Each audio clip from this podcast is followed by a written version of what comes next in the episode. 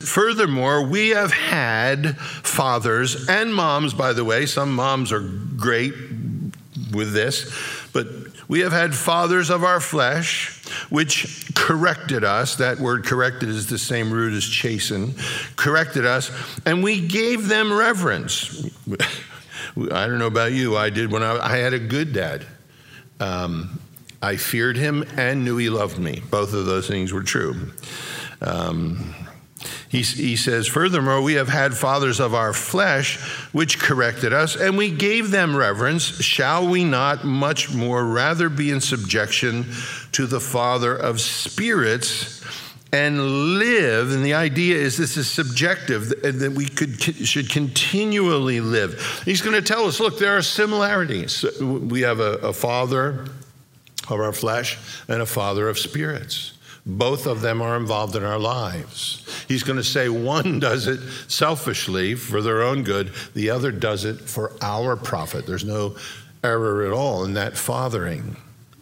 So he, he says here look, we've had fathers of our flesh. God used me to produce four biological containers that my children live in. I'm the father of their flesh. But regeneration is God the Father's responsibility.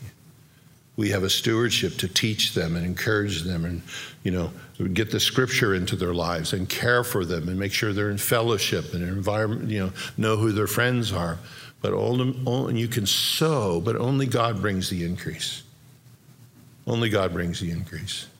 He's the father of spirits. And it tells us here both are fathers.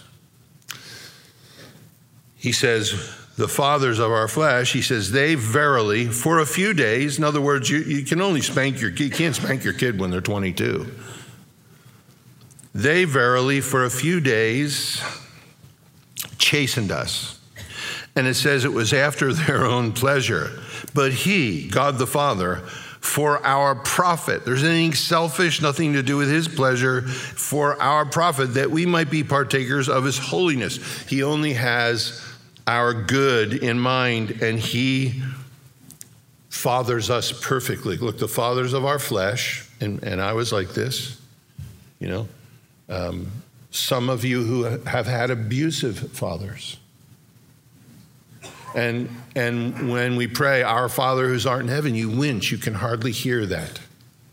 You can say Jesus, you can say Lord, but it's so hard for you to say Father because of an, an abusive father who discipline us after their own pleasure. And I'm going to tell you something. However broken your heart is about that, the most broken heart is the broken heart of your Father in heaven who gave his only begotten Son that you can be forgiven, that he loves you. And he can't stand the fact that someone has given you an impression of what a father is that is so contrary to his love and his power in your life.